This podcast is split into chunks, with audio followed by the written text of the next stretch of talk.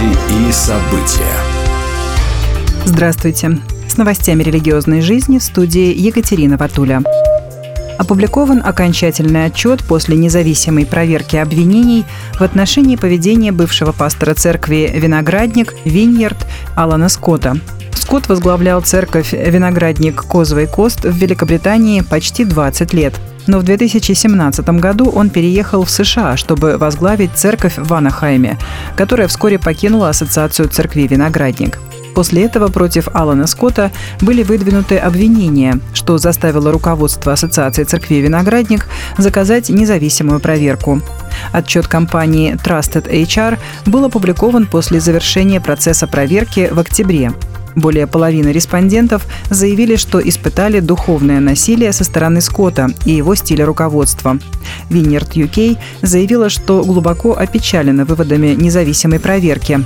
Нам жаль, что мы не всегда действовали хорошо и не были такими, какими призвал нас быть Иисус.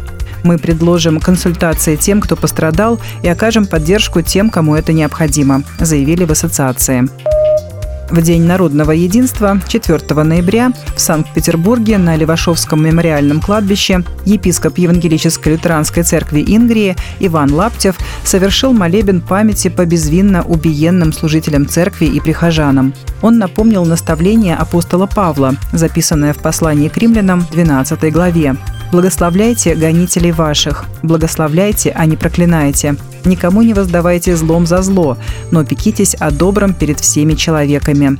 Не мстите за себя, возлюбленные, но дайте место гневу Божьему, ибо написано «Мне отмщение, я воздам», говорит Господь. Епископ призвал искать мира друг с другом и подлинного единства во Христе, сообщает канал «Я протестант». 2 ноября этого года в офисе Российского союза евангельских христиан-баптистов состоялась встреча руководства РСЕХБ со служителями Ассоциации «Гедеон».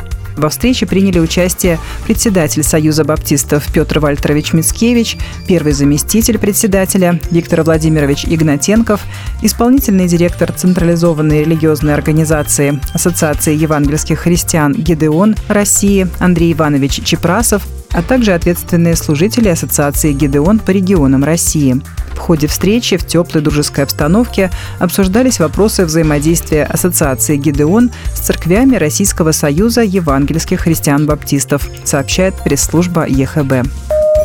Церковь в Индии обрадована вестью, что Ватикан начал процесс беатификации 35 индийских католических мучеников Кандхамала, пишет Catholic News Agency. Мученики пали за веру в 2008 году, когда индуисты сожгли более 300 храмов и 6 тысяч домов в штате Адиша, обратив в бегство около 60 тысяч христиан. 18 октября Ватиканская дикастерия по делам святых выдала вердикт «Нихель обстат», то есть «нет возражений».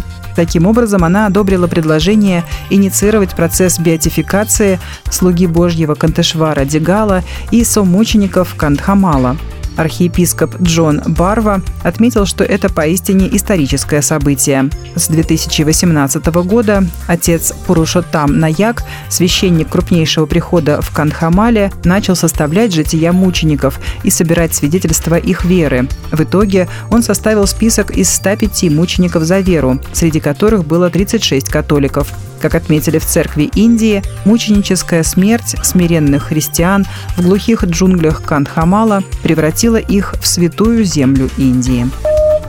Будьте в курсе событий вместе с нами. А на этом пока все. С вами была Екатерина Ватуля.